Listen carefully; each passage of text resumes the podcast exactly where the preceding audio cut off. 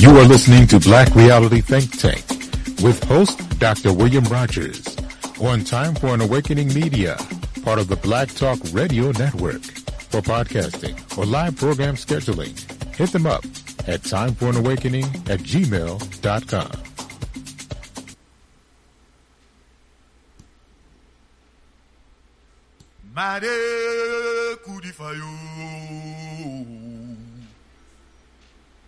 Hey. Ya.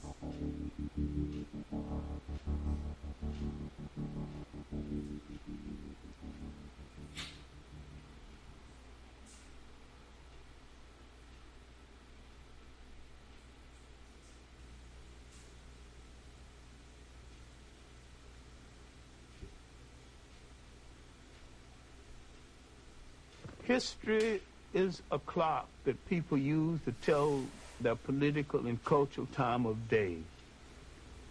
It is also a compass that people use to find themselves on the map of human geography. History tells of people where they have been and what they have been, where they are and what they are. Most important, history tells a people where they still must go what they still must be. The relationship of history to the people. Finley Medical Clinic. We serve uninsured, underinsured, and insured individuals. Open Monday through Thursday from 9 a.m. to 5 p.m. Urgent Care Clinic Friday and Saturday from 10 a.m. to 5 p.m. Call for an appointment at 414-988-3079. Finley Medical Clinic is accepting new patients. Vaccines and screenings for uninsured, underinsured, and insured. Located at 10721 West Capitol Drive, Suite 110. Call our office for an appointment today at You are listening to Black Reality Think Tank with host Dr. William Rogers on Time for an Awakening Media, part of the Black Talk Radio Network. For podcasting or live program scheduling, hit them up at timeforanawakening at gmail.com. Hotep and greetings, my sisters and brothers. Welcome to the Black Reality Think Tank. My name is Dr. William Rogers, and I am your host for the evening. So happy that you could join us here this evening. We are here for another dynamic conversation uh, to talk with you about life in the African world. And so we have a subject that's very important for all of us, and that is the story of the black church in America. And so I appreciate you do coming on. We are here every Tuesday evening, as you know. Um, we are broadcasting here on the Time for an Awakening.com radio platform. And uh, we are broadcasting all over the world. We are internet radio, and there are people that reach us in the very far corners of the world. And we really appreciate the opportunity to be a part of this this platform. this is a call-in uh, platform. If you would like to join our discussion later on into the program, you can do so by calling area code 215-490-9832. And I repeat, 215-490-9832. And you can join our conversation and give us your tips or ask questions however you so choose to do so. And we welcome you to do that as well. Uh, tonight we're going to be talking about one of the most critical institutions uh, in the African world, and that is the institutions, uh, religious, spiritual institutions. And we are going to take a look with a sort of a, some depth to that. Uh, we hear a lot of discussion uh, going back and forward about the history and the process and the the role and uh, of the black church, and so we want to kind of deal with that a little bit. This is a, a, think tank format, and we are here to come together from your various perspectives that people see life, uh, various professions that work with life, and add the contribution to that to sort of bring clarity, and then hopefully use that. Some of us can use that uh, to bring to our platforms uh, and begin to provide solutions for our people. Uh, but we have to come together first, look, see how it can be done, and uh, add each other together and, and go forward. The uh, Black Church, in the very beginning of our sojourn here in America, uh, has been one of the most critical institutions that there is. It is the cornerstone of African American life and culture. And after slavery, there was a number of black political leaders uh, who doubled as ministers of the gospel. The black church, very clearly, no argument, is a critical institution for African Americans. It became the first institution in the United States where we control solely by ourselves. And uh, it was a very dynamic, dynamic and uh, positive institution. I'm going to uh, start by asking our audience if you could please, uh, as you come on, mute your telephones uh, because all of the background noise can be picked up into the system. And uh, as you know, this is a uh, broadcast uh, throughout the world, and we can pick up the sound wherever. And as of, as right now, I, I am hearing a lot of noise. So for those of you who are on the telephone right now, please mute your telephone. Please, Durham 911 919 224. Please mute your telephone. 919 224. Please mute your telephone.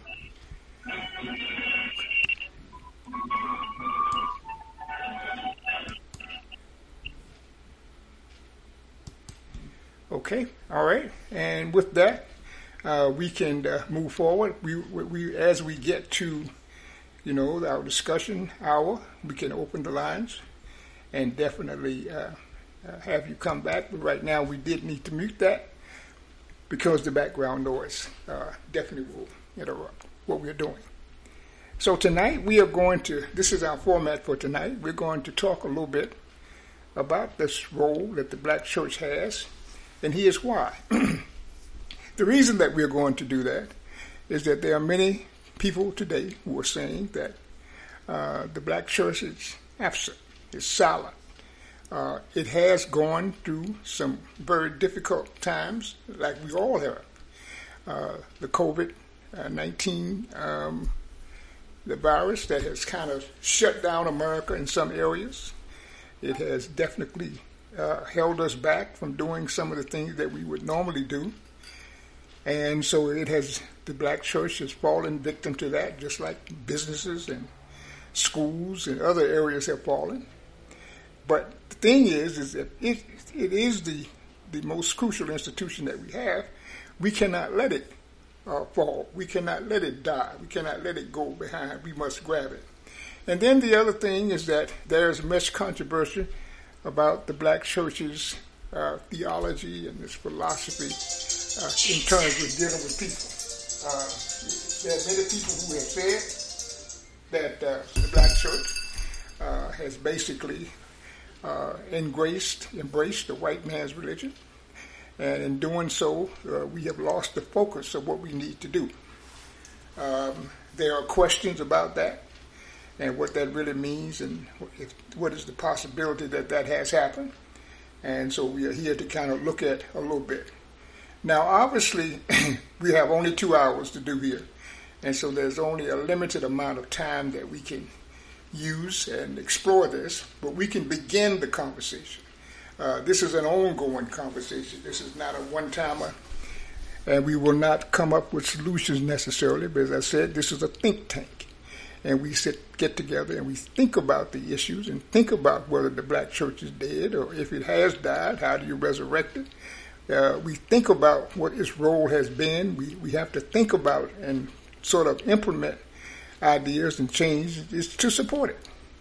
Because uh, there has been, I would argue, no institution uh, that has been more devastated than the system of chattel slavery.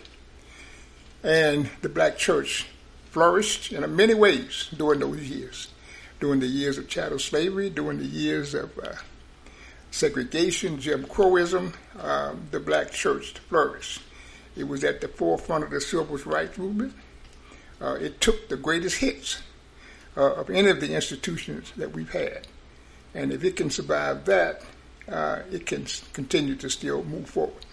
So tonight we are going to uh, uh, talk a little bit about that. In the beginning, I am going to uh, just kind of discuss a little bit with you, provide you with some information on some of the things that have been written historically about the black church, some things that will kind of clear and give us an understanding of how it has operated and what it did do uh, to survive in those times uh, what its role was during some of those critical points that we were talking about uh, slavery, Jim Crow, um, Reconstruction, civil rights. How did it survive that?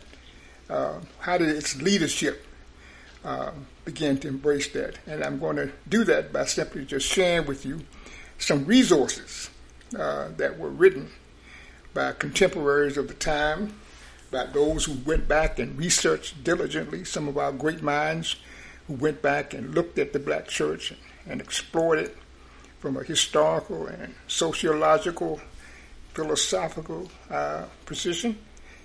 So we want to take a look take a look at that. So you might want to, if you like, you know, we we often hear the black Reality Think Tank provide a lot of resources, and that's that's what we want to make sure we continue to do. So you might want to get your little pencil and paper and be able to take down some notes about uh, uh, some of the resources that I'm going to share with you. And probably at your leisure, uh, maybe put your hands on these resources and read them and take a look at them. And they'll provide you with some in depth understanding of that. My background is a historian. Uh, I also taught at a seminary where I taught a course called The History of the Black Church, uh, and it was done from a spiritual possession. And then during my years at the University of Wisconsin, I taught a course uh, called The Church in African American Society. And that uh, gave me an opportunity to look at a lot of resources and to have my students look at a lot of resources to sort of better understand, you know, what was said and what it is that the church did go through and what its role was and what it actually did, what was its results. And, and so I'm going to give you a shadow of that tonight. As I said, I don't want to do too much. And then I've asked some members of our clergy and those who are in training of the clergy to join me and to provide some information uh, in terms of uh, what they know, what they see, what they've said. And some of you who are a part of the black church structure in some way, maybe. And you can share with us some of the inside information that we must have, couple that with the historical factors, and see what we can come up with to sort of, if it is dead, resurrect it. And so, as you know, I, I the title of today's program was borrowed from a biblical quote where uh, Jesus is calling Lazarus from the tomb. And he said to Lazarus, Come out and take out your grave clothes. And so today we are saying in our topic to the black church, come out and take off your grave clothes. And we are going to explore that uh, and look at those things of how that is possible. So, as I've said, indicated, um, I am going to provide you with just a, a survey of some of the material out there that will help us understand a little bit of what has been said uh, and understand the black church institution. And so I'm going to ask all of you who are out there listening and in preparation as you come on the line to please mute your phone.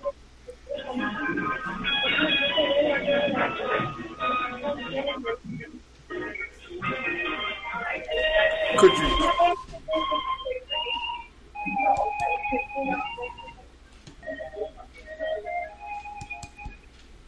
Okay.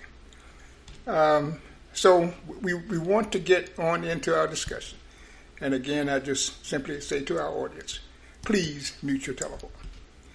Now, um, one of the um, works that I am going to borrow some notes from and, and some of their research is, is in some research that was done by a historian by the name of David Jackson Jr. And he wrote a lot about uh, the black church and its significance and its role. So we want to borrow some of his thoughts and notes and, and others in mind. The, the uh, historian who, whose name is Dar- Darlene Clark Hine uh, and her husband William Hine um, did point out in one of their writings that the black church has provided for not only the spiritual needs of the masses, but also their social, political, and cultural needs. Uh, the independent black church emerged in the antebellum period, and their growth accelerated after the end of the war, meaning the Civil War. So the desire to establish these churches really resulted from African people who were tired of being treated as second class citizens uh, and second class Christians. in white churches. For example, uh, a lot of the black parishioners attending white churches typically had to sit together in the rear corner of the church, or either in a balcony, or in some cases they had to sit outside uh, and listen in the window. So, in fact, the earliest examples, if we go back and we really look at some of the, the history, the earliest examples of organized segregation began with African Americans uh, in the United States that were found in the churches. White people did not want black people worshiping with them. And at this point, as it got into the more into the 19th century, uh, black people were in need of spiritual revivalment, and they were looking for ways to express their spirituality uh, in that hostile environment known as chattel slavery. Most black people did not have the opportunity to serve, like, for instance, in leadership positions uh, in the white church. Things like, you know, the deacons, the trustees, singing the choir, uh, stewards or stewardess. They couldn't do that. So, this type of discrimination that they were facing in these white churches inspired many blacks to create an alternative. And although the white churches served the spiritual needs of their white members and provided them with that theological support for their racist, political, and social beliefs, because you have to remember a lot of the terrorism of racism came out of operating in the white church and white religion and Christianity. Uh, African Americans often deemed the white church's message as irrelevant. And we know that from history. There were a lot of historians that went back and they looked at what black people thought and how they thought. One of these was uh, the great Carter G. Woodson. Woodson wrote a book called The Mind of the Negro. And that, that book was uh, based on letters, letters that he had uh, uh compiled, written between, back and forward between African Americans. And in those letters, they were writing to their friends and families and neighbors, and they were telling them what they thought and felt. And so, in a sense, he could get an idea that uh, they were not buying into that. They were not buying into the philosophy of the white church, white Christianity, that they were looking for a way to express their own system. And so uh, the, the, they created, so at that point, they created a variety of churches for themselves. Uh, and indeed, a, a, lot of them uh, were, were churches with all kind of different messages and understandings. There was one writer, his name is Willard Gatewood. He wrote a book called Aristocrats of Color, the Black Elite. And he looked at the period between 1880 and 1920. And he wrote the book in 1990. And he said the more prosperous members of the African American community, this is post slavery, uh, were who they called the black elite. And this group tended to join the Presbyterian, uh, tended to be a part of the Catholics, the Methodists, the Episcopalian, Congregational, and Episcopal churches. So these were some of those high ranking uh, uh, denominations that they were participating in. And so he said that African Americans who were free before the Civil War usually affiliated with these elite congregations.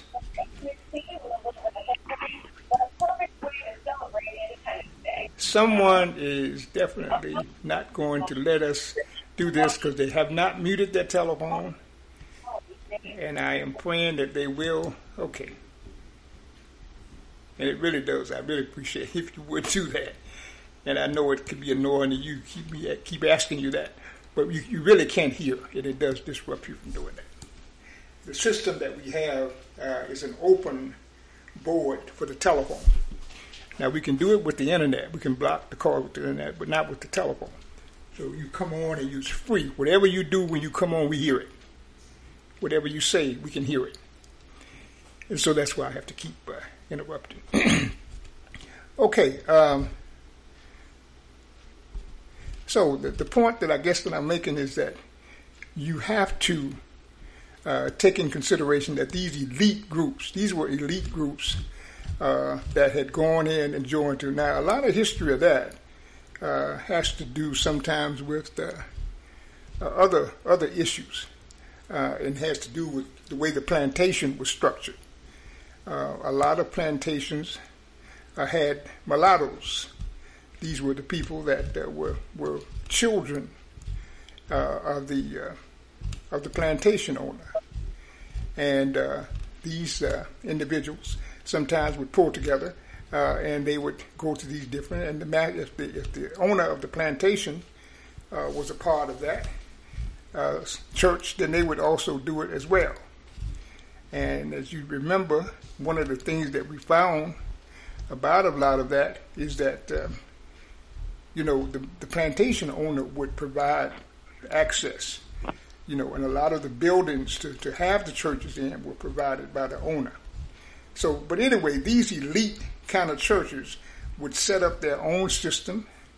They would operate them in ways uh, very similar uh, to the way the owner did it, and, uh, and and they had, like I said, that elite elite tone. Their worship service was usually a little quiet, uh, easygoing, uh, and it did not take on, uh, you know, some of the more aggressive forms of worship and expression.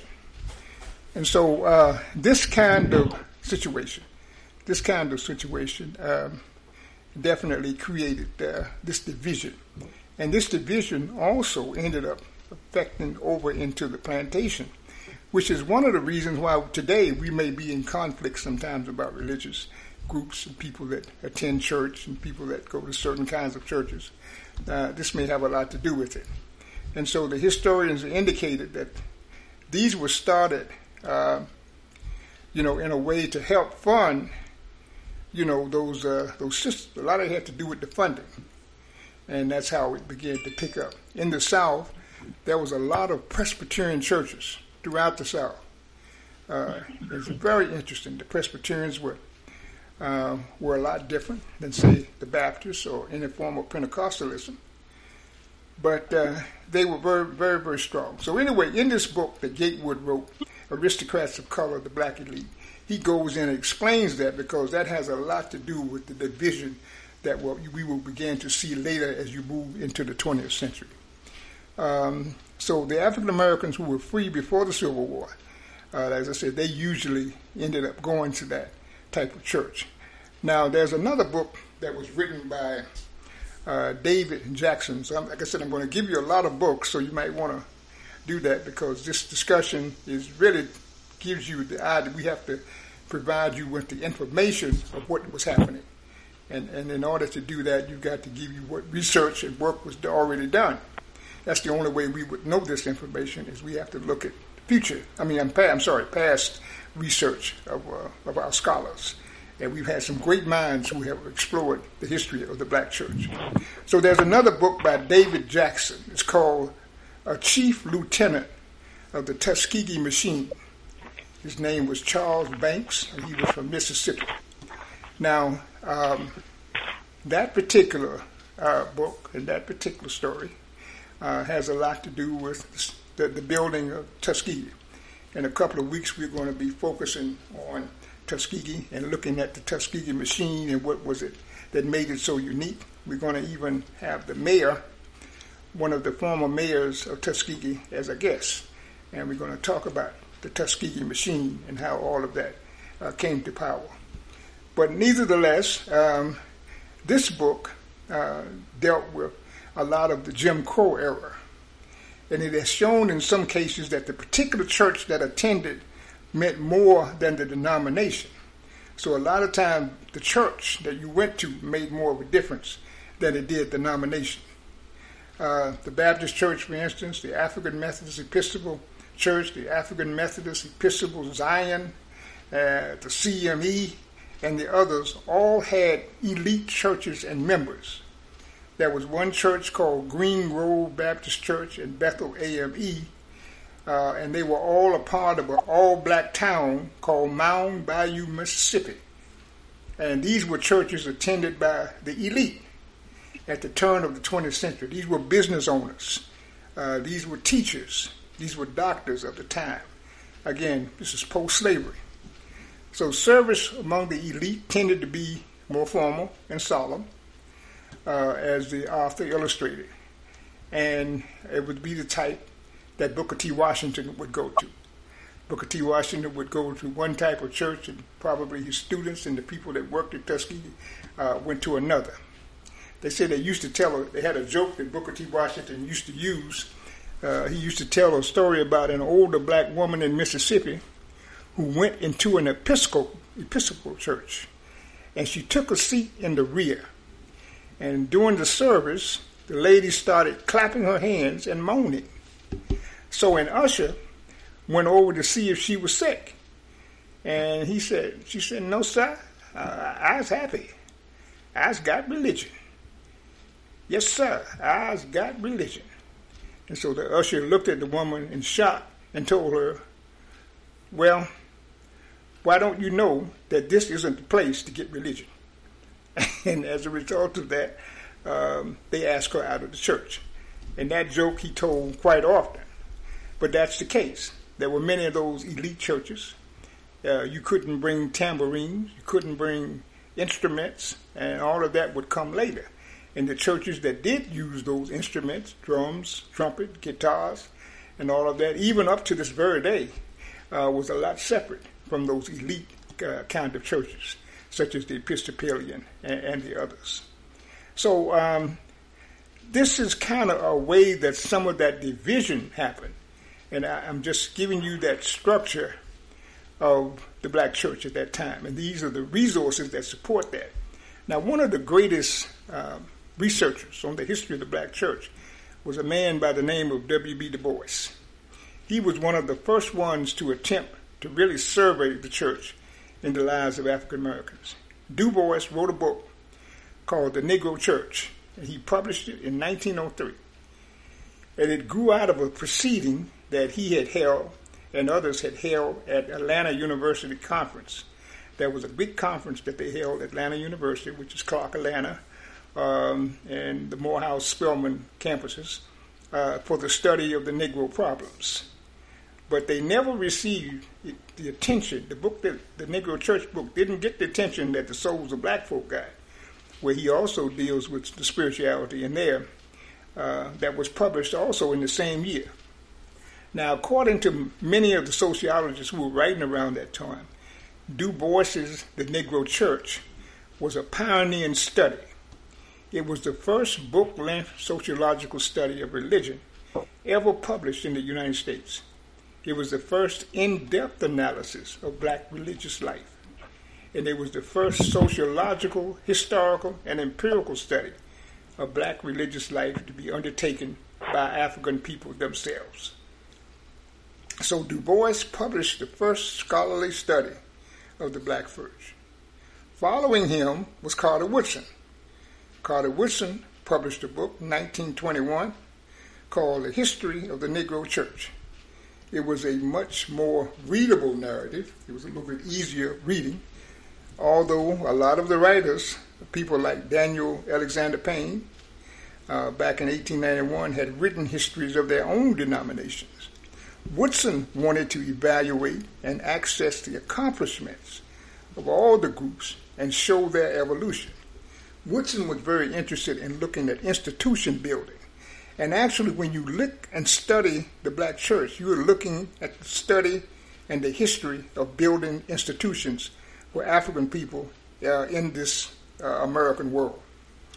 Uh, his work was to be revised and reissued several times, a very powerful study. Another widely read survey of the black church was produced several decades later by the sociologist E. Franklin Frazier. And as you know, E. Franklin Frazier is the one that wrote the work called The Black Bourgeois. Uh, in 1964, Frazier wrote a book called The Negro Church in America, in which he referenced Carter Woodson's work several times. But here's the problem between Woodson and Frazier. Frazier wanted to say that he was arguing that under any case, um, black people had not retained any of their Africanism when they came to America, that they lost it, and they did not use their Africanism at all. Now, obviously, a lot of people agree, disagreed with him.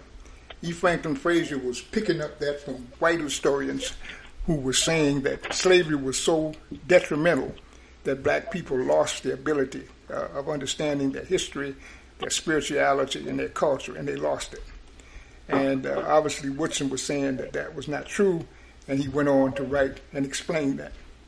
Uh, many scholars, as I said, disagreed with Frazier totally, and they argued for that there was a continued presence of African cultural retentions.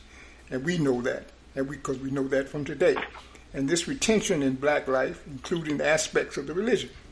And you even had white historians that were saying that, you know, the Africans did tame their culture when they came to America. People like Melville Herskovits, who wrote a book called The Myth of the Negro Past. And then uh, Dr. Dr. Lorenzo Turner, which was a very good book called Africanisms in the Gullah Dialect.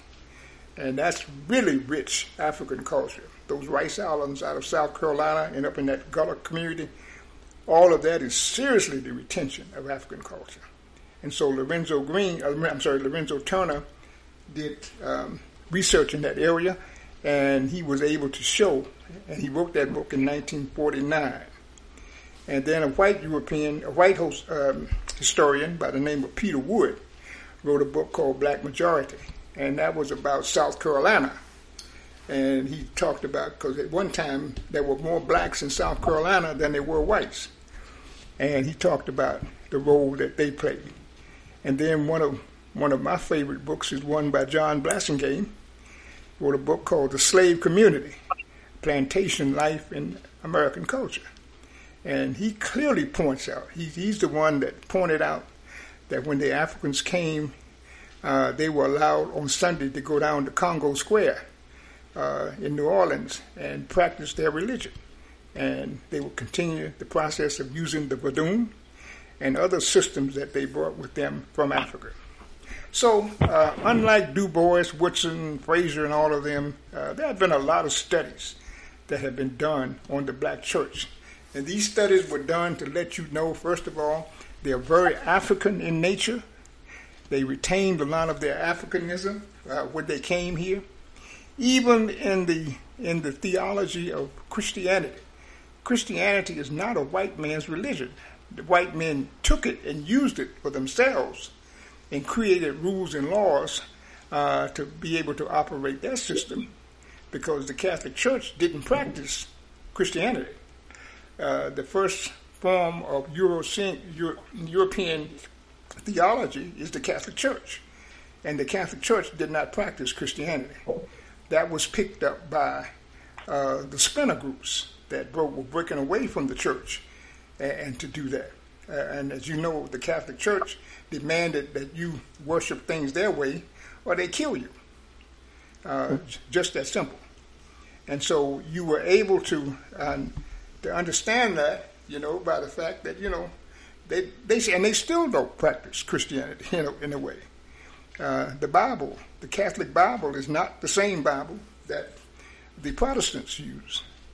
Uh, that's a whole nother different ballgame. But that's another history that we would have to kind of talk about. So I want to move on through this because I want to basically um, give you a chance uh, to kind of open up and tell us, you know, what your experience and those of the clergy who I asked to join me.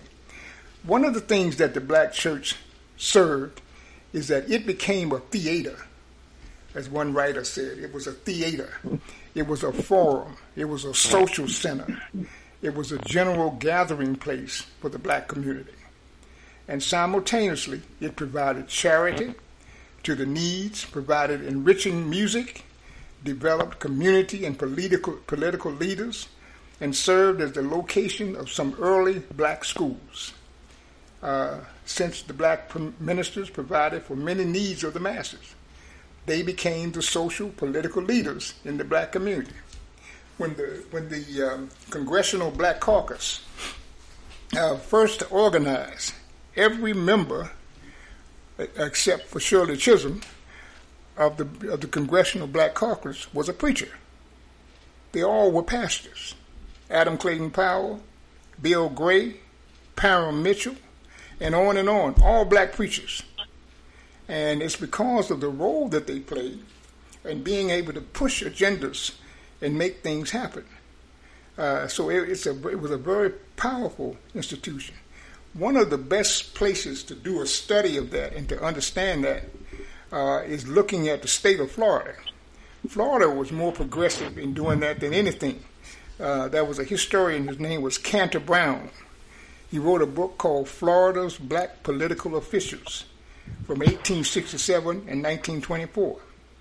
And he talks about all of the different black elected officials that were operating in the state of Florida.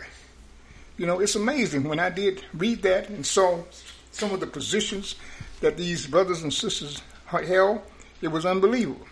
There was a Florida Secretary of State Um, there was a Florida State Superintendent of Education, um, a whole bunch of this. And there was a reason for that because Florida uh, had um, a, very strong rustic African community.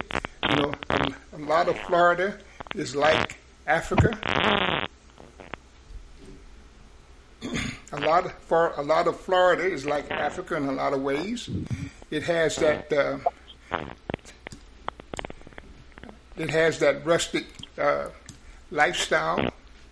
Uh, if you've ever read some of the work of Zora Neale Hurston uh, and what she's written, a lot about that connection of African life, uh, and it has that tropical uh, sense to it.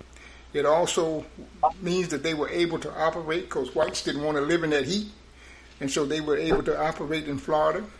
Even the, the, Harlem Renaissance writer Jean Toomer wrote a lot about life in Florida. But anyway, the Florida system had a large population of political people. And these weren't no people that were pity pat stuff. They were revolutionary. They were black nationalists. You've got some black preachers that were of Malcolm's long before Malcolm was ever born.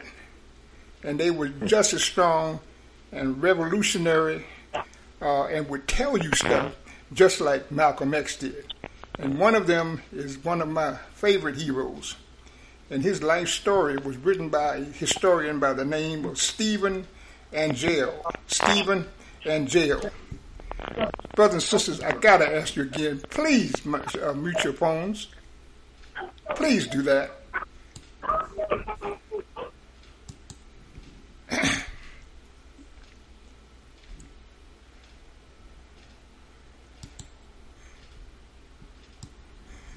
Okay, so yeah, one of he he was definitely one of my heroes. So Stephen Angell wrote a biography of a man by the name of Bishop Henry McNeil Turner, uh, and the name of the book was Bishop Henry McNeil Turner, uh, an African American religion in the South. Bishop Henry McNeil Turner, an African religion yeah, in the South. Now we know that Bishop uh, Turner uh, was a was an awesome brother. Um, he was able to um, um, yield a lot of power during those times, uh, and he, he did so. And uh, he he lived in Georgia. He organized the first Republican Party in Georgia black folks. He, uh, he had the first black um, Republican um, convention that he held in Georgia. And that convention was um, very powerful. They organized and provided local leadership in getting people involved in local leadership, trying to kill the Jim Crow laws, uh, working to make sure that jobs were available for African Americans. Uh, really, really a lot of work, Bishop Henry McNeil Turner. And he was the bishop of the AME church. Now, they, they stayed on him all the time about him, you know, uh, stick to what you're supposed to do. He said, This is what I'm supposed to do. Um, I'm supposed to help my people. And as a result of that, um, he did. And he was a, a, a tireless fighter of change. And then one day he took a bold step and stood up in a meeting and told the congregation, God is black. Now he did this in the 1800s, and that sound sounded all over Georgia. He did this in the state of Georgia, one of the most racist, hostile states of the times. Now, if that ain't a Malcolm, I don't know anything else that is.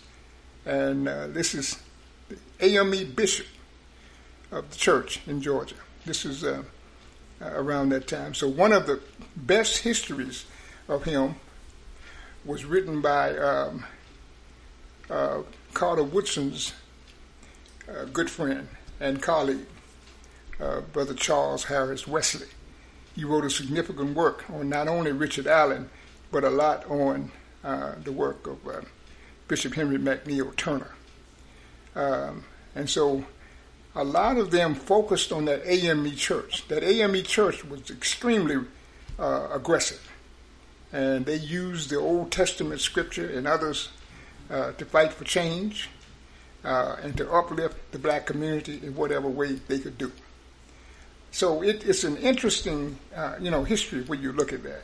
Now, what I want to do is I'm going to uh, kind of skip forward a little bit because I, I want to, like I said, I don't want to use up because I want to give you an opportunity to do that.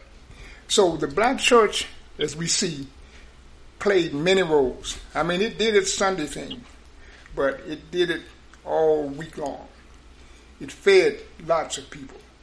Uh, it paid people's rents to help to keep them from getting evicted. Uh, and this is across the board. This is not just in one area. And how we know this as historians, that there have been writers who wrote about their specific churches in their specific areas because they were doing things like that. And they created buffer groups to help them. They created groups that would protect them as they were doing this kind of work. And they were part of the system. And it was that groups, it is, it is those groups that obviously made it easier. Now, um, Christianity also wasn't the only religion that was a part of this, this work. That was just one of them. Because, you know, we're quick to jump Christianity, but it wasn't the only one that was around. There are other churches that were around that weren't Christian. And uh, one of these uh, religious uh, systems was called the Nation of Islam. And it was founded by Elijah Muhammad uh, and it was known as it was popularized by Malcolm X. And he, Muhammad wrote a book called Message to the Black Man in America. He wrote that in 1965, and it was widely read uh, and talked about it. The one historian that did the greatest amount of work that helped us understand and know the history of Elijah Muhammad's beginning and the Nation of Islam beginning was a scholar out of Duke University by the name of C. Eric Lincoln. And uh, Dr. Lincoln wrote a book called The Black Muslims in America. And it first appeared in 1961. And it was, a, it was the scholar, James, the theologian James Cone, who recognized it as being the definitive text on black Muslims in America. They called it the definitive study. And since then, there has been different groups that have written about it um, but none as strong as what C. Eric Lincoln did. There was one other writer, his name was Carl Evanzz, E V A N Z Z. Uh, he wrote a critical critique of the nation. Uh, it was thought provoking, however, biography, but it did not uh, embrace uh, the power that Elijah Muhammad had uh, coming out of, again, out of Georgia. He was from Georgia. And it was talked about the rise and the fall of Elijah Muhammad. Uh, and others have done studies. Uh, uh, Martha Lee did one called The Nation of Islam, an American millenarian movement. Uh, I personally didn't like that one, but it was still her point of view, and uh, she did write that. Uh, she states that at the core, members believe that the white world and its oppressive political institution would fall, I agree with that. but from their ashes would rise the black millennium. Now, I didn't know what that meant. I didn't agree with that. Scholars have, have not focused a lot on the African American Muslims. And one of the people that has been often overlooked was uh, Noble Drew Ali, uh, who started the American Moorish Temple. That, that has been overlooked. That needs to be looked at because it is my position it is him that paved the way for the coming of the, of the great Marcus Mosiah Garvey. And Peirce, uh, so these independent churches, see, that's what you have to understand. The black church in America was an independent institution, uh, and they were at the key. And, and joining them uh, were independent fraternal organizations. And obviously, the very first of these was the Prince Hall Masons which was founded in Boston in 1787, that was deeply connected to the black church. Prince Hall was a minister and a businessman. And he started this organization as a support system for him in Boston as he was trying to pull together independent education uh, for that community. We've talked about him before here on the Black Reality Think Tank. And by 1815, uh, the other Grand Lodges of the Prince Hall Masons were organized in Boston and elsewhere. And following the establishment of Prince Hall Masonry, there were other groups that started popping up, other male groups appearing to appear. One was called the Oddfellows.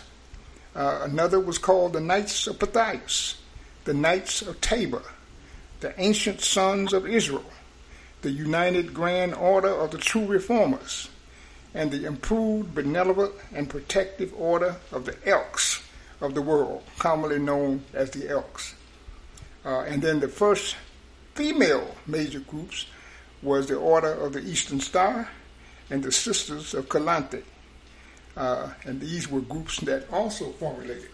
And if you go back in and you look at the writings of these groups, these were all independent groups who were in support with the black church that were building, they were taking care of people, they were burying families that didn't have the money when people died to bury themselves.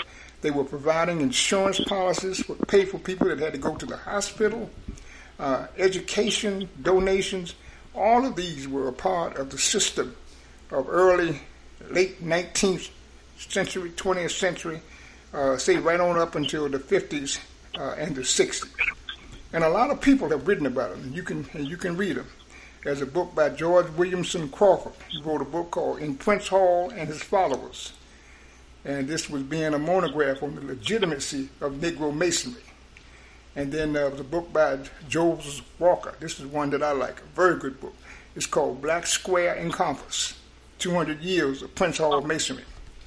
And a lot of these are written different, but one of the strongest ones that was done, again, Carter G. Woodson, uh, it was done by Charles Wesley, and he wrote uh, about the Prince Hall Masons. But he did a, it's really, people have critiqued it as a very soft uh, writing. You know, he had to be careful. He said it didn't say a whole lot. he just said a few things. But then there's another book that's also important, and we had uh, one of one of our panel members here on the Black Reality Think Tank used to talk about Carter Woodson talked about him in his role as a coal miner and being a coal miner. Well, there was a reason that he had a lot to do with coal mining, and this book brings out what that reason was. Um, there was a book that was written by Joe William Trotter, and he has a chapter in that book called True Reformers in Coal, Class, and Color Blacks in Southern West Virginia. And he, this was written it covered the book covered the period of 1915 to 1932, but there was something that the True Reformer group was doing uh, in terms of why they worked those coal mines of, of West Virginia, and so this black fraternal life was very important.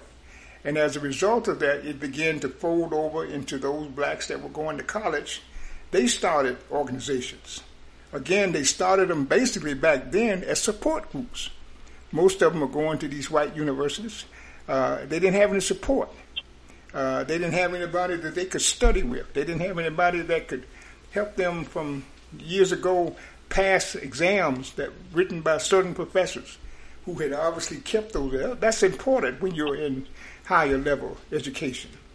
And so one of the first fraternities that started was in Philadelphia in 1904 called Sigma Pi Phi. Sigma Pi Phi, and that fraternity became known as the Boule. Uh, and that that fraternity it was very exclusive. Uh, everybody couldn't join. Uh, it was all basically those elite, mm-hmm. those whose parents were doctors and lawyers and blah blah blah. And so they were the ones that were part of that Boule. That's folded over to today uh, it's still not quite as strong today as it was back then. Uh, because a lot of people have joined the ranks of the college educated, and they came from families that weren't necessarily of that aristocratic class. But this whole black bourgeois thing comes out of attempt to try to create private groups uh, so that you can develop. Charles Wesley, again, George Washington Carver, uh, Charles Washington, Charles Wesley wrote a book called The History of Alpha Phi Alpha, which is a development in college life, and he goes into detail about how all of that works, and he calls out a bunch of names and he looks at some of the things that were involved. Um, and then they they eventually had a group. They used to call them the Divine Nine, and the Divine Nine is basically a study of the most notable African American college fraternities and sororities. The book was written by a journalist named Lawrence Ross, The Divine Nine. Uh, it was uh, published in 2000. And uh, they talked about some of who they were. Uh, and a lot of these organizations had people like the W. Du Bois, Carter Woodson, A. Philip Randolph, Mary Church Terrell, Mary McLeod Bethune, Zora Neale Hurston, others that were part of that. And they'd helped them weave through Jim Crow and they were able to use these at Howard and Atlanta University and Fisk and Tuskegee and uh, all of these, even to some of the land grant colleges that would come up. And then Paula Giddings would write a book called In Search of Sisterhood, the Delta Sigma Theta and the challenge of the black sorority movement, talking about women and looking at what they were doing.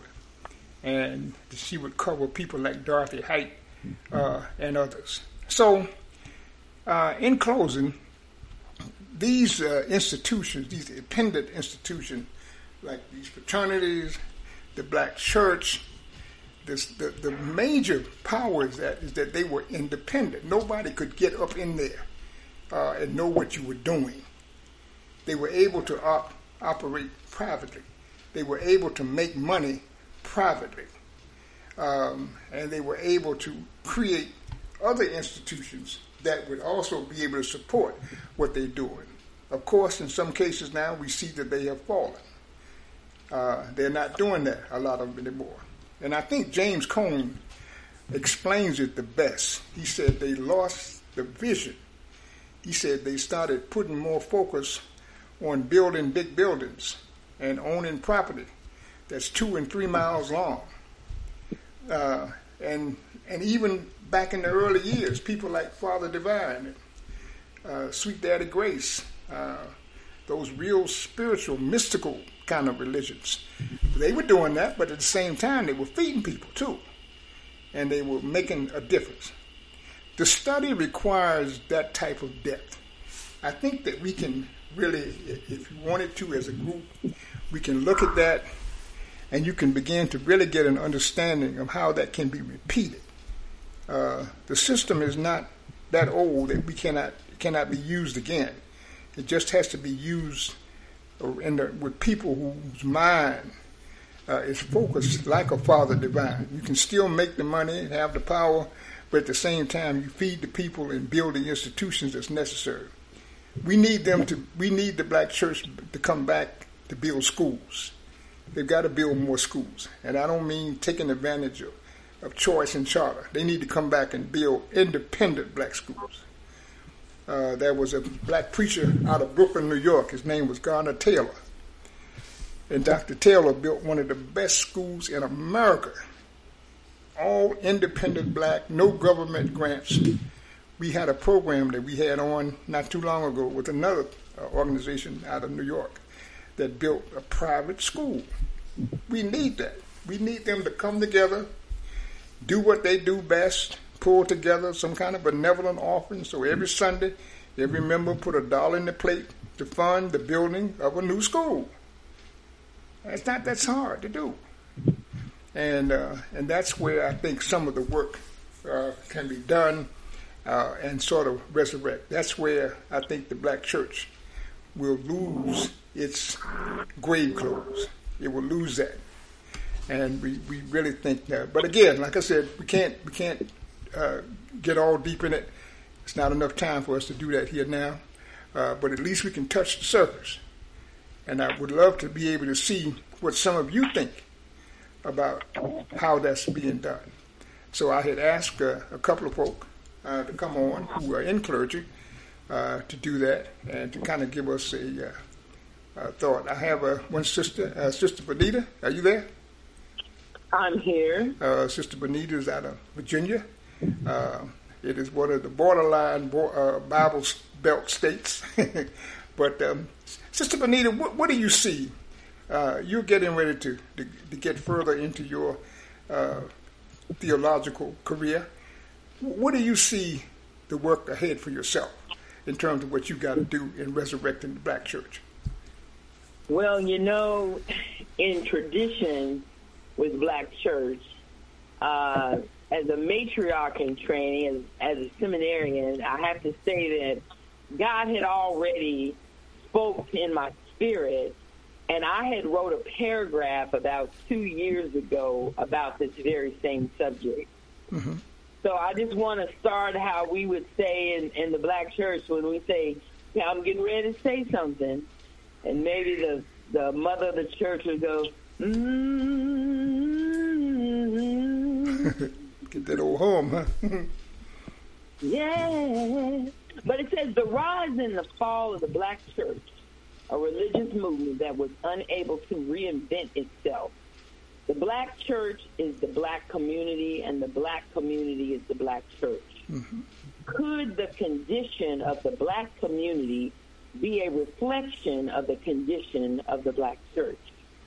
Are we ready to consider that our strongest and dearest institution could be in trouble in responding to the issues of the black community because the infected is trying to cure the infection. Mm-hmm.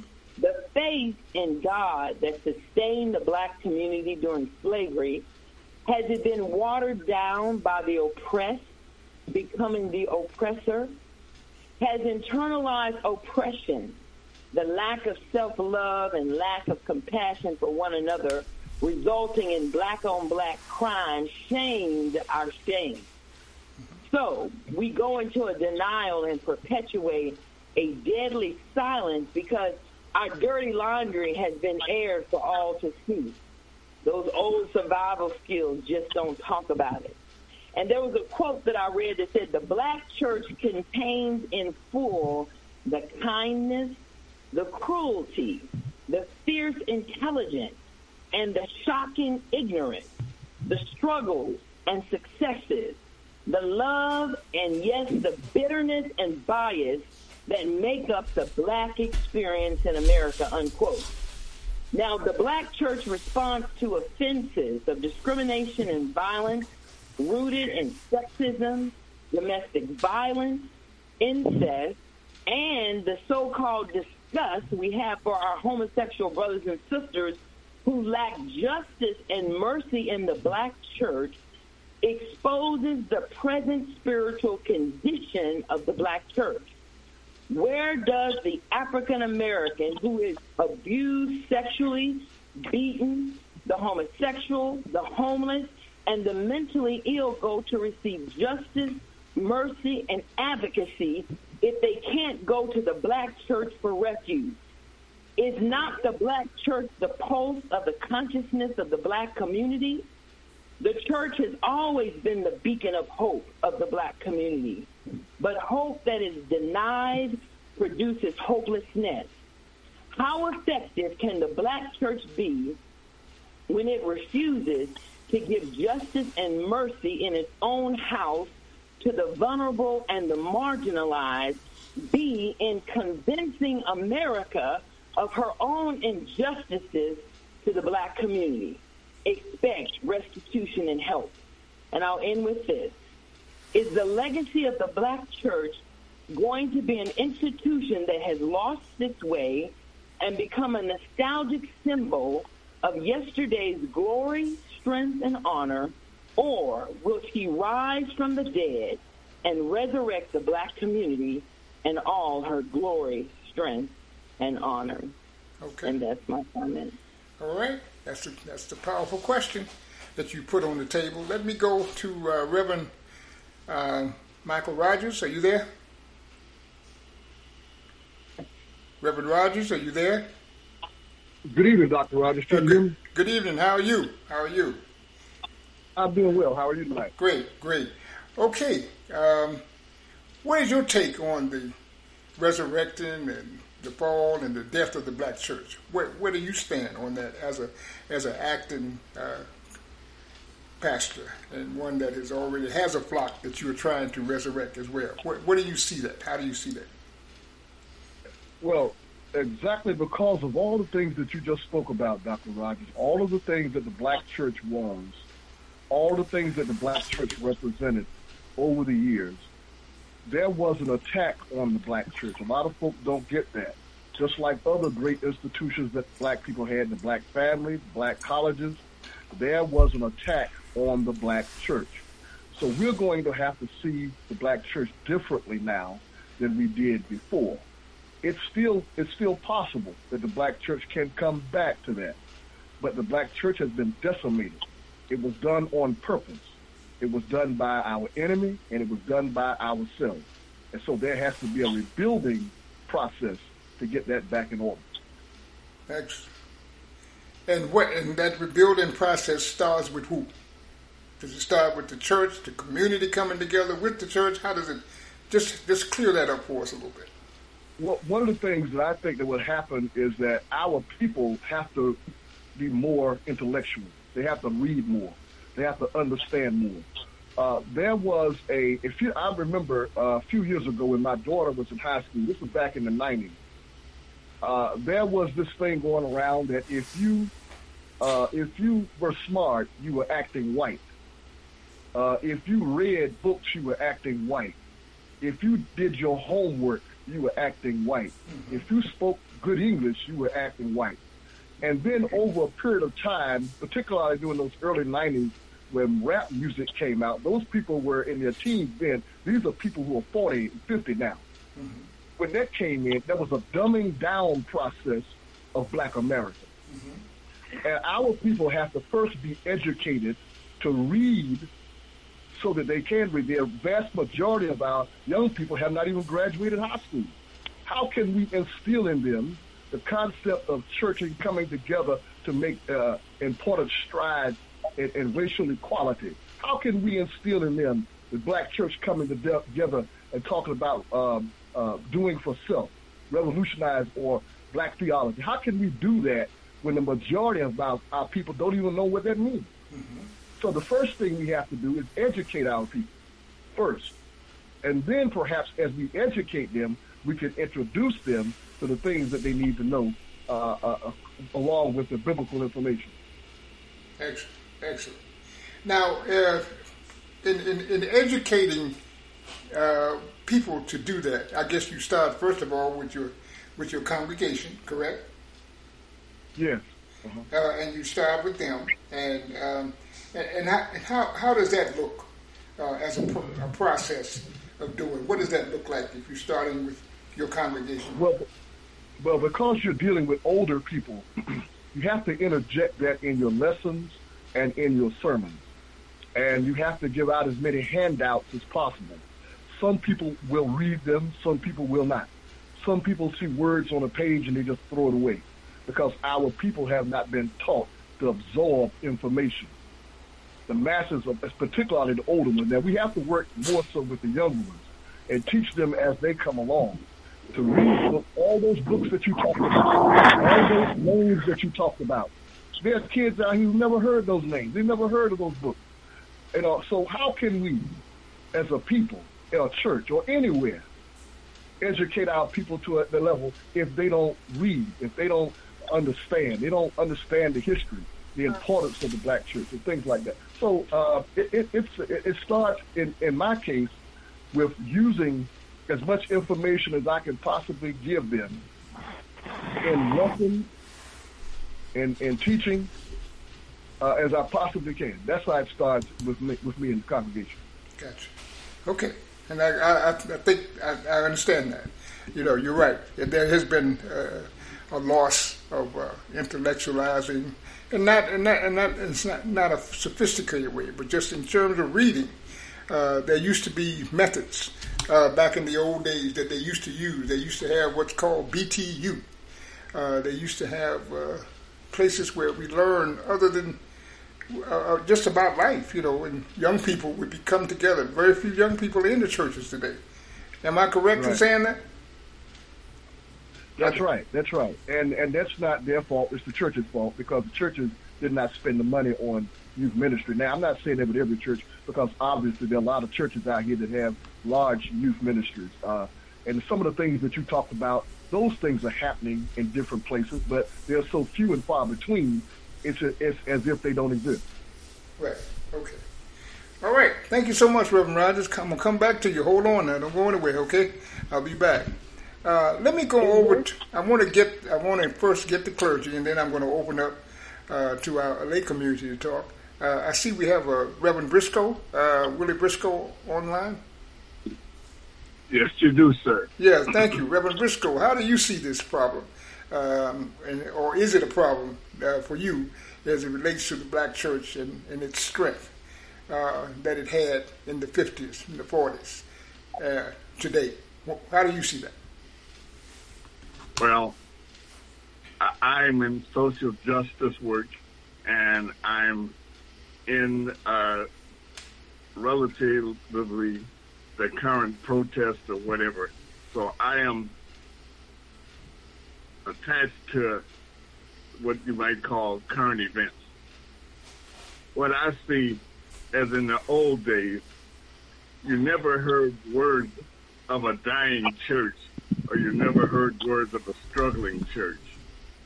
And I think we forget who the church is. The church is Jesus Christ, so it cannot fail. It will not fail.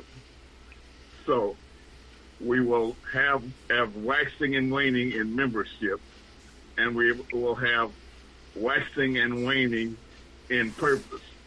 But overall, we will not fail. So we have to attach the perspective that most of the, the other speakers have said. We have to embrace all people, all people, mm-hmm. no matter who they are, what background, where they come from, because our religion is love and our church is about love. So we have to to to, to get back to to that as being our primary focus, and then education.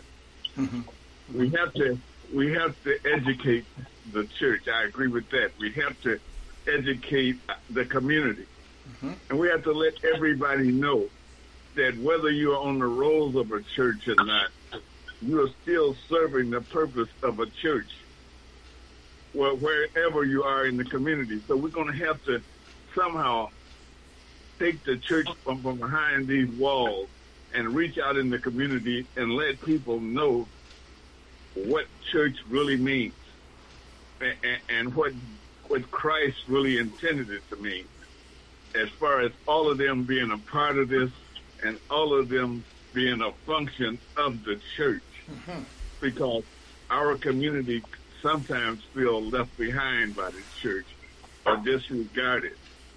So we are going to have to take the church from behind these walls, reach out into the neighborhood and the community and show them that that there is no difference between us and them. We're inviting them to, to join. Our struggle is their struggle. Mm-hmm. And our success is their success. And and that's one of the main things that we've got to do because young people are not walking in the doors of the church coming down to the podium and giving their life to Christ. Mm-hmm. They need to see Christ in us. And they, they need to see us on the battle lines with them. And they need to see that we care. And they need to see that we're not looking down on them. Right. So I know I've said a lot, but I, but what I'm saying is the church has to become functional and, and Christ has to become visible in us and in our community, or else we are not going to be successful in growing this. But the church will not fail. Right. The church can't fail, and so we need to we, we need to speak it up like we're on the winning team, and there is no failure in us. Right. Right. Oh, I definitely, Dr. Rogers.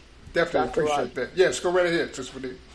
Um, I, I want to kind of uh, put in there, kind of from a female's perspective, what I feel one of the challenges are with the black church today. The black church is basically ran particularly, uh, predominantly by black men. And in our culture, the church is one of the few places that a black man can still be respected. He literally can have a past, he can have indiscretions, but if he becomes a minister in our community, he's given kind of an instant respect.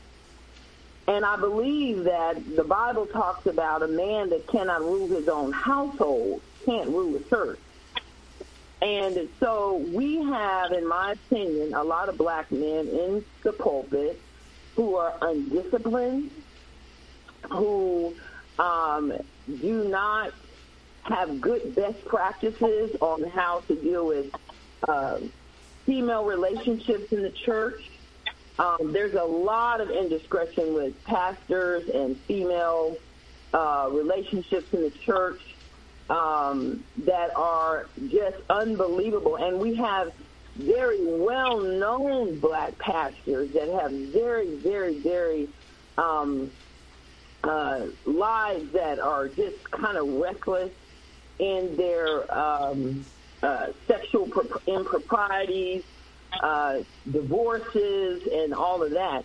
And and I don't say that to judge, but I'm saying that if we don't deal with the dynamic from the top down and not the bottom up when it comes to the church, then we're always going to have a problem. So the church's response to AIDS was very shaky. Uh, the church's response to the LGBT community has been shaky.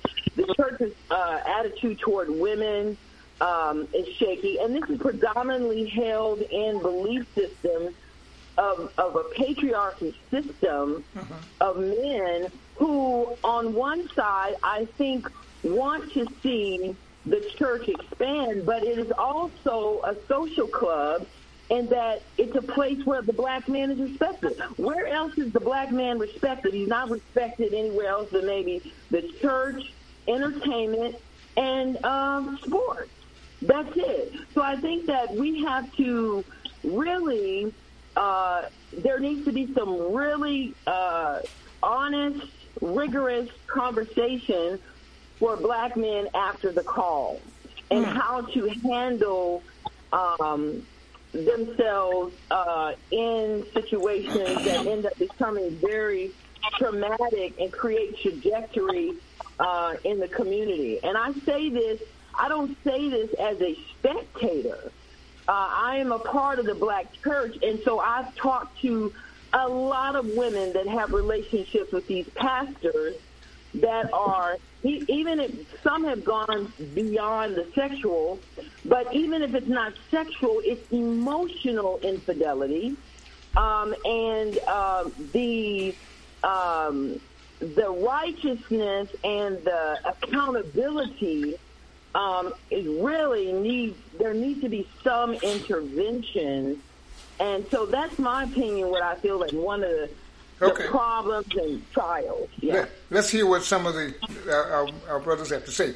Uh, I just want to let our audience know we're going to forego our top of the hour discussion because I think this is too important. We need to make sure we get all of this out.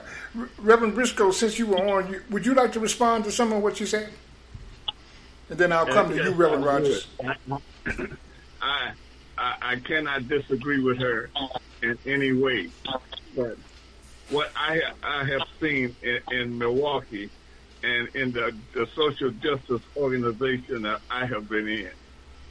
The the, the pastors and, and, and the, the the ministers that get out and and and, and mix and mingle and, and, and get in the community and, and show themselves other than in the pulpit, other than with their collar on, show that they are willing to fight with the people, those people get just as much respect as they get in the church.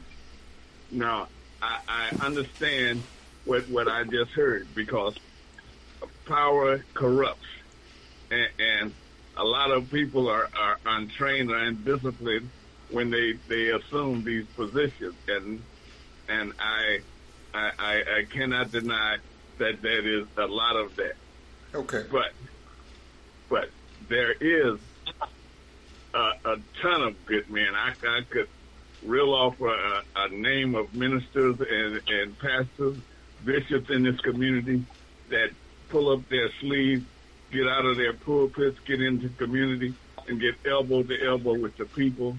And that is what is gaining respect, and that is what I think that needs to be done in order for the for the, the people to see the church within us. Right.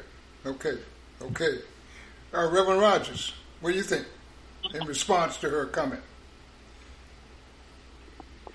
Um, I can't disagree with anything that anyone has said. Uh, uh, the reason why that is happening, again, as I said before, uh, we are not acknowledging the fact that the black church was, came under attack. And because of that, unscrupulous people were put in position. That's part of the attack. How did it happen? None of these, none of these people, none of these leaders that you talked about in the history went through that. How did this happen? How did this happen to the black church? How did unscrupulous people, how did charlatans and pimps and people who use misuse, how did they get into the church? How did that happen?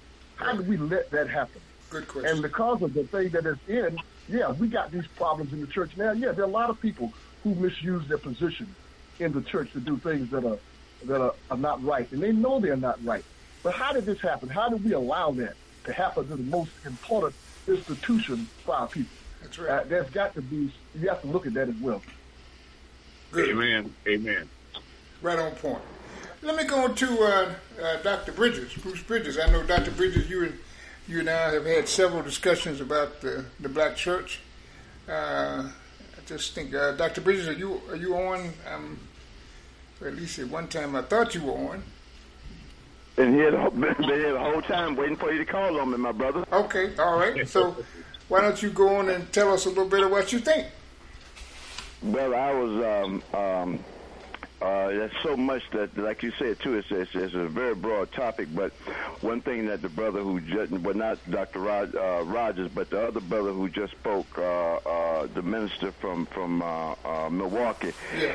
One thing I personally would like to see the black church become again, and that is an activist revolutionary church. I would like to see that because Amen. that's what that's what the church really uh, emerged out of when you study uh, uh, uh, church history and you read the history of the church.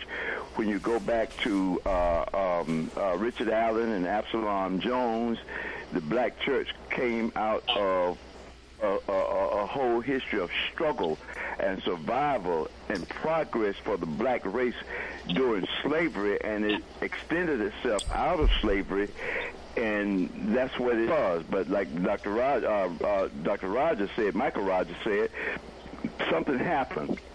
But you have to remember, we must remember, that when black church was held under the brush arbor, as we, you and I both taught in church history, when it was held under the, the, the, the, the, the trees out in the backyard, uh, where there was no wooden buildings or no shingles under the trees, they were talking about planning and plotting and getting off the plantation, and they were struggling to become free in this society. But something happened and we think that we became free, and then there was a change that took place. But Nat Turner, Reverend Nat Turner, was a revolutionary. Nat Turner prayed behind the plow on the plantations when he when he, when he had a break and he saw blood falling on the leaves of the tobacco as he was working in the fields of white America. Nat Turner did, and and uh, uh, and, and and Denmark Vesey, of course, was a pastor, but he was a revolutionary pastor down at the church in in, in, in Charleston, South Carolina, uh, where Dylann Roof went in to shoot up. That was Denmark Vesey's church, and Denmark Vesey was a revolutionary, and not to mention Gabriel Prosser, when he plotted and planned his rebellion in Virginia. Uh, uh, he, he was a revolutionary, and one thing that they had now, Dr. Rogers, uh, Michael Rogers talked about education. Now, that's fine, but we, we have to understand that that education has to be a relevant education. It can't just be how to read and write and how to speak well and that kind of thing, but it must be an education that's relevant. And I think that's why black people, I mean, the black youth is not in the church today. They don't see any need for it. It's not relevant to them and to our conditions as a people. That's just what I think. And I do know that in terms of relevance, Nat Turner, Denmark Vesey, David Walker in Wilmington, North Carolina, who was also a minister, uh, uh, uh, Harry Tubman and Sojourner Truth. The only reference that they had, but they used it to the utmost, which means that with all this information that we have today, we should, we have more to go on than they did. They had the Bible as a reference. But they took that Bible and looked at the children of Israel and the Pharaoh and looked at the Pharaoh in the Bible as the oppressor in our present day time, and they related to the people. And that's what happened. And it's what has to happen today. And you mentioned uh, uh, fraternities and sororities. That's another lecture I can get into that too. Paula Giddings I had here at my store many years ago. Also the brother who wrote the Divine Nine. Um, um, and, and but, but, but, but one problem too, and you mentioned it too, Dr. Rogers. Out of the church is where a lot of our bourgeois middle class type teaching and our uh, uh, thinking came from, and that has to be crushed. Yes. Yes. We, we, we have to stop thinking that because I go to a Catholic church and you go to a church of God in Christ, that you're better than me because I'm a Catholic, because the Catholics are to be white. We have to understand that the church is a black church out of a black tradition. We are the originators of religion, and we have been given false religion, fake religion, that has been interpreted to us by white people. We don't. We don't. We we we we we we, we, we, didn't listen to Dr. Uh, uh, James Cone. James Cone. That's what liberation theology is. What we did. I'm not going to preach. I'm going to be quiet because I told several of my former students to tune into the program tonight, and hopefully some of them on the line, and uh, some have texted me and say they're waiting to say something. But I did want to mention that, uh, and, and mention Daddy Grace, which is another story, and Sweet uh, uh, Father Divine, and uh, all these charismatic ministries. We could talk about them too. Uh, uh, but but that's anyway. The church has to be made relevant to the masses of black people, and has to become an institution that's going to work for the betterment of us and for our freedom. If not, forget the church. If it's not going to become relevant, leave it alone. Right. Very good. Amen. Sir. Thank you, sir. Amen, Thank you so much. sir. Thank you. okay, uh, let me go over to uh, Brother Lush uh, from Montgomery. Brother Lush, you got a lot of churches in Montgomery. Had, what's what's uh, your take on all of this? Oh, yeah, heck of a lot of them. Um, the question, and, and good evening, everyone, is um, the question that I've been kind of pondering on to pose is you have a lot of churches these days, and I'm going to pick one. Uh, the Unitarian Universalists, you have um, the, the Black Catholics, and you, you have different aspects of different kinds and types of churches that are allowing a certain kind of freedom of expression for black people in their churches, right? And and so uh, is it because of the fact that, and, and hopefully the panelists can can um, address that, is it the fact that when you're going into these different other aspects of religiosity, and they're saying, you know, something, um, we have a place for you here. Like for the uh, Unitarian Universalists will say, Black Lives Matter. It's okay to be who you are here, right? So, will whenever you have these other entities doing that, then do we can we ever really look for a de- redevelopment or strengthening of the black church as we've come to know it? Okay, now, oh, yeah, I think I understand your question. So you're saying you're asking uh, about these division groups uh, and their their validity. Is that what you're saying? Is that what you're asking? I'm asking, yeah, there are other groups, other religious groups, and these other religious groups are um, having the opportunity to allow those who are melanated within their ranks Oh, okay. to express themselves. I, I think about because you know it's so interesting um, because I was raised black Catholic, okay, Okay. and and so you had organizations like the Knights of Peter Claver and and and others that kind of run off, um, uh, kind of run away from me now, and so um, you had the archdiocese of of the Catholic Church was saying, you know, okay, we we'll allow you to do your little thing, so to speak, all right? Excuse the vernacular, um, but you still got to come underneath the auspices of the Catholic religion, Right. right?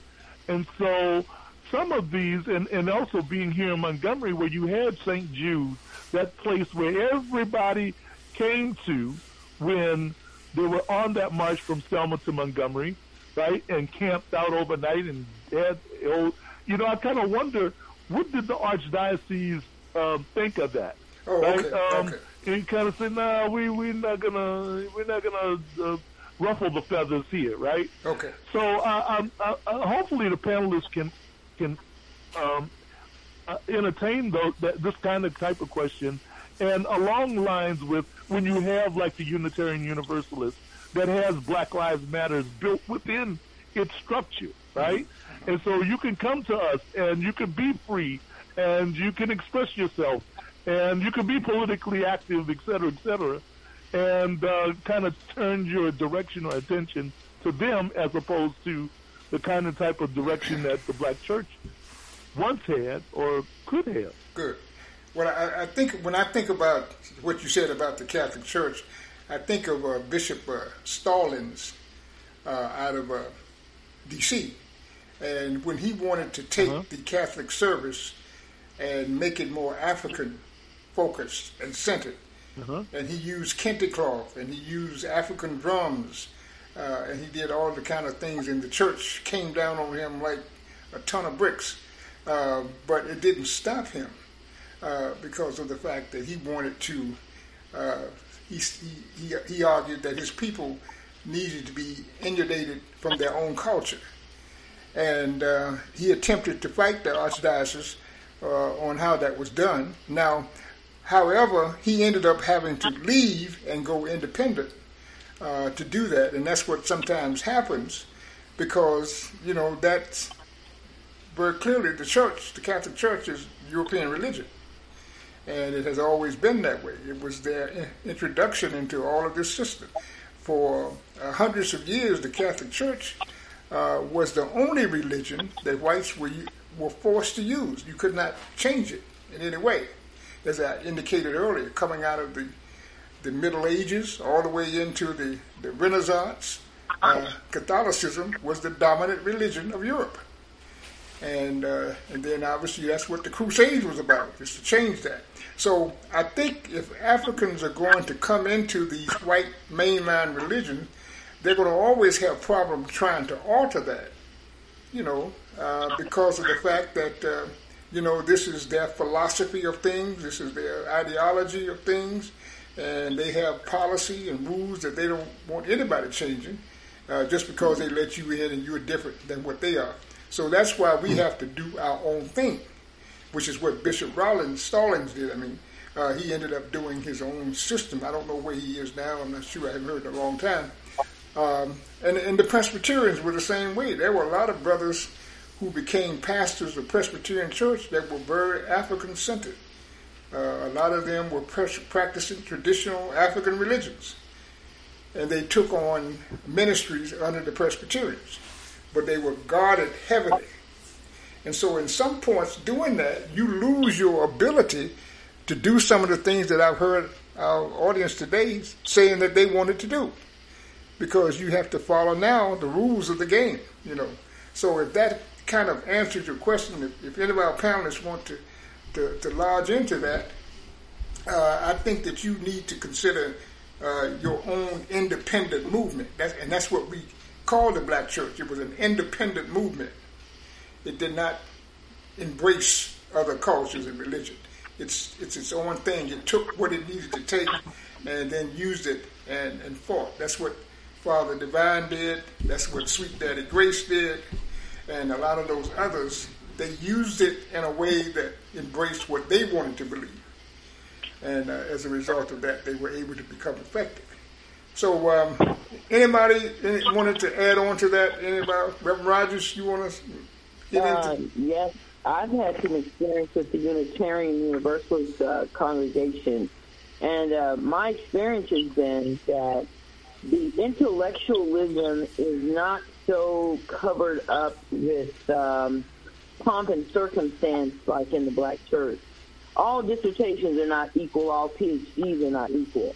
There is a, an acceptance uh, if you have the cerebral capacity and you're intelligent, uh, PhD, some are PhDs, they're not intimidated if you don't have a PhD and you're able to have a conversation with them. Opposed to, it's been my experience in, in our culture, once people become PhDs, we kind of like honor the PhD opposed to the critical thinking that is supposed to come with a PhD and presenting an evaluative process and challenging and and uh, critical thinking. And so my experience has been um, there is a lot of freedom in those organizations. But to your point, the culture of, of white supremacy is still very much alive if you're trying to do something that's black centered. But if you if you but if you're wanting a place to have some intellectual uh, stimulation, it, it is a very freeing, freeing platform. It's been my experience as a universal Unitarian. hmm Okay. All right. Let me let me go to some of the folks that uh, may not be in, in clergy, but uh, they have been on for quite a while. Let me go over to uh, Brother uh, Willie McIver. Brother McIver, you have a question or comment or point of view that you'd like to stress with us? Brother McIver? I guess you're just listening. Okay, all right. Um, let me go to uh, um, Sister Ayan. How you doing today? Peace, peace. Um, I'm okay. How are you? Okay, good. Uh, greetings to everyone. Peace and love. Um, I'm thinking of Dr. Clark and how he says, whatever religion you practice, let it be a tool for your liberation. And I'm also listening as uh, the panelists, the pastors, uh, speak about the importance of education. And what I want to say is that uh, our young people uh, and many others, older ones, who are leaving leaving the church uh, by the tens of thousands, they're actually getting an education. And education, part of what they're getting is that Christianity is, in fact, a religion that was forced on us. And um, some of us are making a decision that we don't want to practice something, a doctrine, don't want to use a doctrine that was forced on us because we had and still have a spiritual system that is highly advanced in Africa. So, if for, for those who want to remain in the church and re- resurrect the church, then uh, Bruce said a, a lot of what I wanted to say, and that's that black liberation theology has to be taught to our people because the church has been, since slavery through now, been used as a tool. Uh, it's been weaponized, and it's been used as a tool to enslave the mind, the black mind. When you have, and we've talked about this many times, when you have, you know, those nine people that were shot, talking about they're going to forgive a, a, a white shooter. You know, when every time there's a shooting, uh, a, a, murder of black people, um, the church says forgive them, turn the other cheek, pray for your enemy. People are getting tired. People don't want to hear that. They're not trying to hear it. And that is the reality. The last time I called in, I talked about taking a reality check. And I know we love our traditions. I know we love the church. Black church is a beautiful place to go, you know, to express our spirituality, to practice, you know, whatever. Um, but the reality is that we are being killed off. And if the black church is to to to to um, resurrect itself, I- I'll say again, it has to embrace that liberation theology. Uh, Doc, I didn't hear you mention. I don't know if you did Albert Cleage. You know, I think he's Mhm. one of No, the first people to teach Black liberation theology. Is that correct? Well, I don't know if he he didn't call it black liberation theology. He called it Christian nationalism. Okay. Um, I saw something uh, or read something that. that but either way, we have to give our people some type of sense of warriorship. Right. Because I, I want to, uh, I guess, finalize what I want to say with this. Um, a lot of our people are just tired of seeing us getting killed, and we often talk about, you know, with human beings, the primary need is for uh, food, clothing, and shelter to, to be able to provide for yourself, and we got to add security and protection. You know, how do we protect ourselves against murderers? They've been murdering us for centuries. And again, people are tired, and the, church can't get on board with an, uh, producing Denmark Veseys and Nat Turners who are going to say, no more, we're not having this. You know, um, then then I don't know. You have a lot of people te- uh, teaching about dry bones and you know, uh, you know, different scriptures, but what are we actually doing? Praying for your enemy just doesn't work. And again, people are being turned off. And I am speaking as someone, not a pastor, but someone who was very, very inches away from becoming a minister. But I just, once I understood that what I was being taught was a Eurocentric doctrine, and I love, like again, I love my experience in the, uh, some of it in the black church.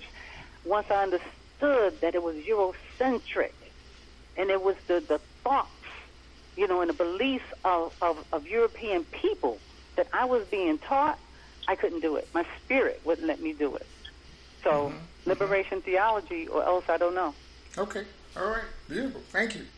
Uh, Brother Alfonso uh, Watkins from the from a uh, psychotherapeutic way, because that's your profession. Uh, how do you see this religious um, uh, need to uh, galvanize and re-resurrect the black church? How do you see that? Uh, peace and blessings, family. It's always a pleasure to be amongst y'all, um, be amongst you, Dr. Rogers, um, your guests. Um, I, have to go back to my sister that spoke before this sister, and she spoke to the reality of the leadership uh, that is in the present. I'm gonna say that's present in the black church, in in the reality of many of the uh, men and women who are um, in leadership are not equipped to transform the church, um, to move it in the di- direction of black liberation theology or black black radicalism. Um, so so there has to be a real conversation about a um, institution that is going to equip and prepare those who want to be uh, a pastor um, to, to, to so that they are equipped to provide the necessary services for the individuals that's coming through the doors, um, provide the necessary community networking that's going to be required to address the mental health, um, the um, different type of traumas and um, experiences that our people are experiencing coming through these oppressive conditions. So from a clinical perspective, like I said, I think we have to have a real conversation about those who are um, in the position who call themselves pastors and then creating an institution to help prepare those with a different mindset as it relates, like the sister was that was just explaining, coming out of a white, the European social construct of what a black religion is, or the black perspective is, or what the black experience is. hmm hmm And you're right because you know uh, many times uh, ministers are called on to be counsels uh, and to consult with families and individuals about some very intricate things. And I agree. I think they need to be equipped beyond the seminary training uh, in order to do that. You know, and I know that some of them are uh, because those who do grief counseling and things like that, they have a special uh, tool and a system that they have to use. And so you're right, and that's that's a very important moment sometimes in the lives of a black family uh, when you're called in to counsel in those ways. Right.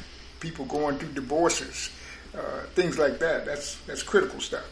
So Right, and also I just like to add, Bob, a lot, um, and I, and I, and I, I don't want to generalize, but many of the pastors' ego won't allow them to even allow those who are equipped to do that in the pulpit. hmm to to to um to be in the pulpit and articulate um, what skill set, um, what ex- areas of expertise are going to be needed to move the black church into the position where it used to be a social, political, economic engine in the black community. Mm-hmm.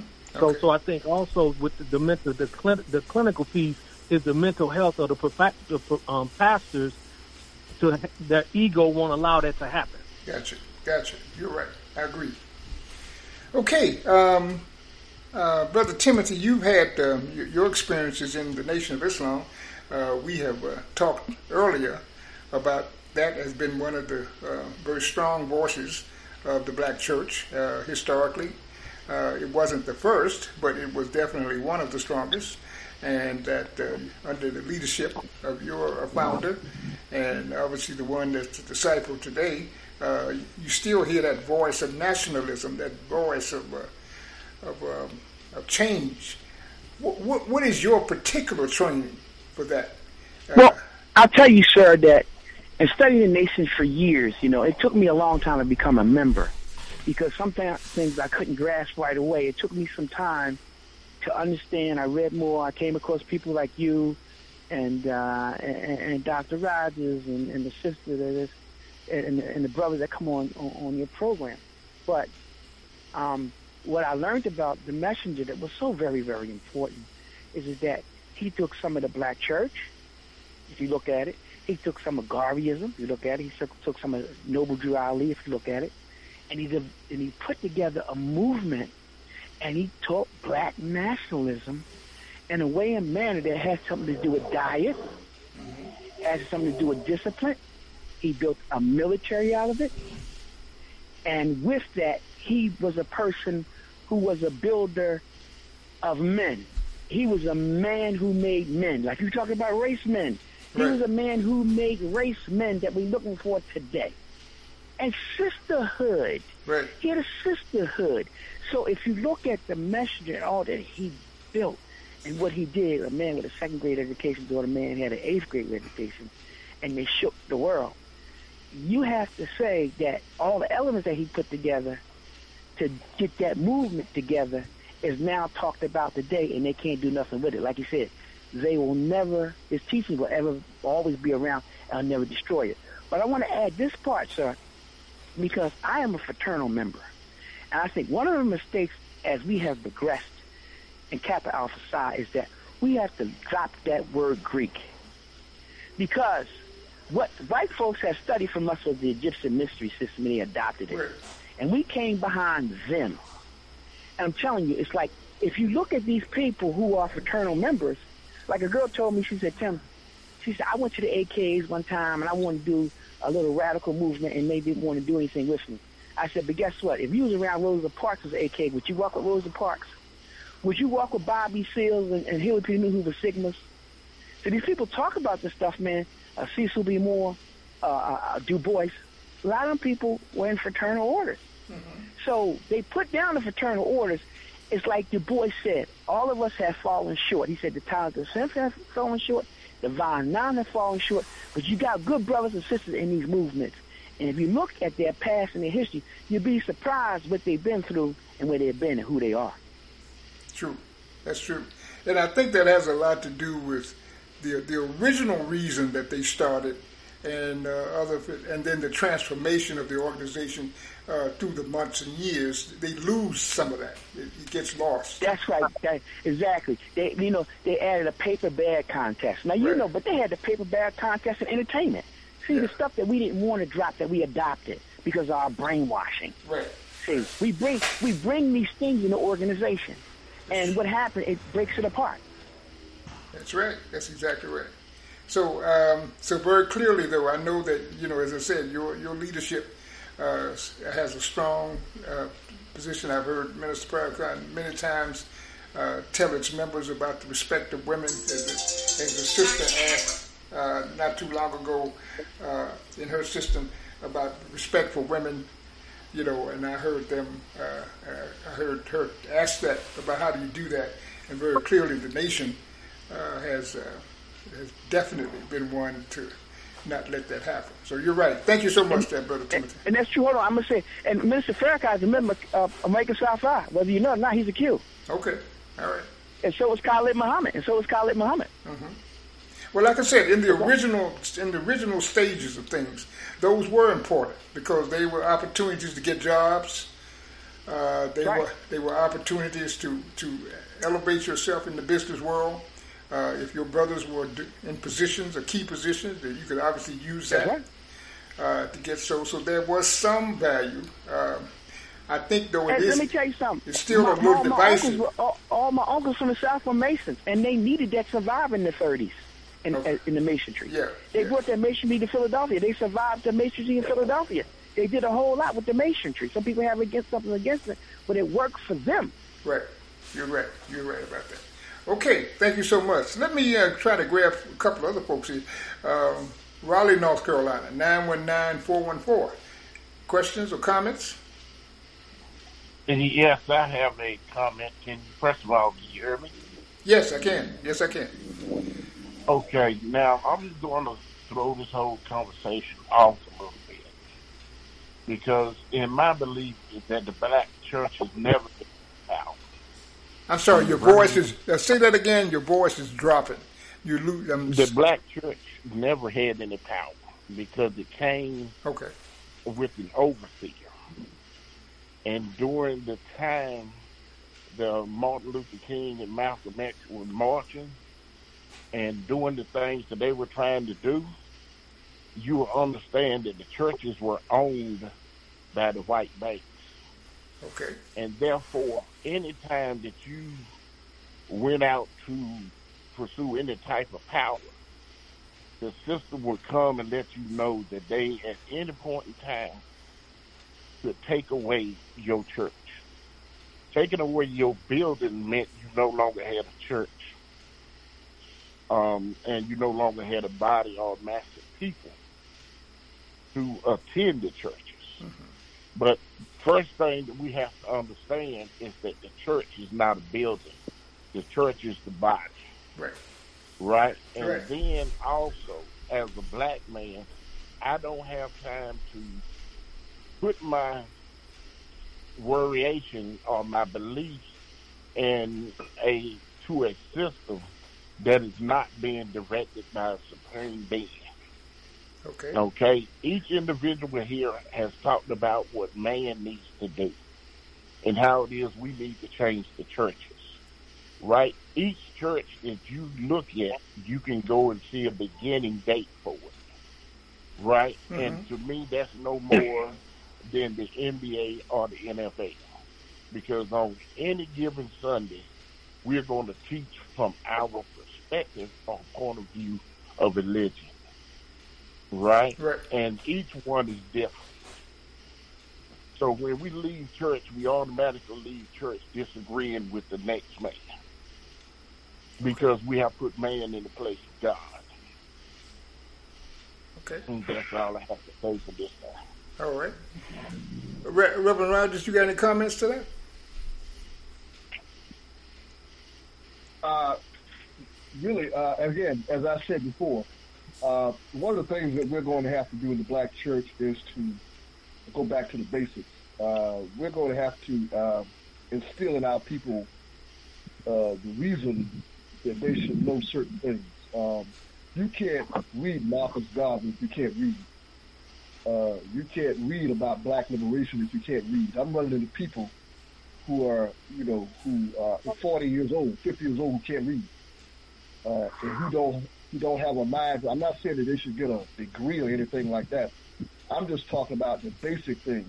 And when you have a person who's not knowledgeable about basic things, anything can happen. Right. Anybody can lead. Anybody can become a pastor. Anybody can become a deacon. Anybody can become a church leader. I mean, it, you know, it, it's just one of those things where the door is just wide open uh, for anybody to come in, and that's because of the fact that we, as a people, have not allowed ourselves to to to continue to uh, give our people the knowledge that they need to be leaders and to go forth like that. Okay. Okay. All right. Very good. Very good. Okay. We've got about uh, five minutes left. Uh, it goes fast. This is, uh, again, a continuing conversation. Uh, this uh, We wanted to break the ice. Uh, we want to come at this again from another perspective, and because the, objective is to empower folk to, to go out and do some of the changes, make some of the changes that are possible, and to provide some kind of a knowledge base that can build and rebuild some of the things that you have suggested here uh, today. And so we wanted to, like I said, kind of start this off.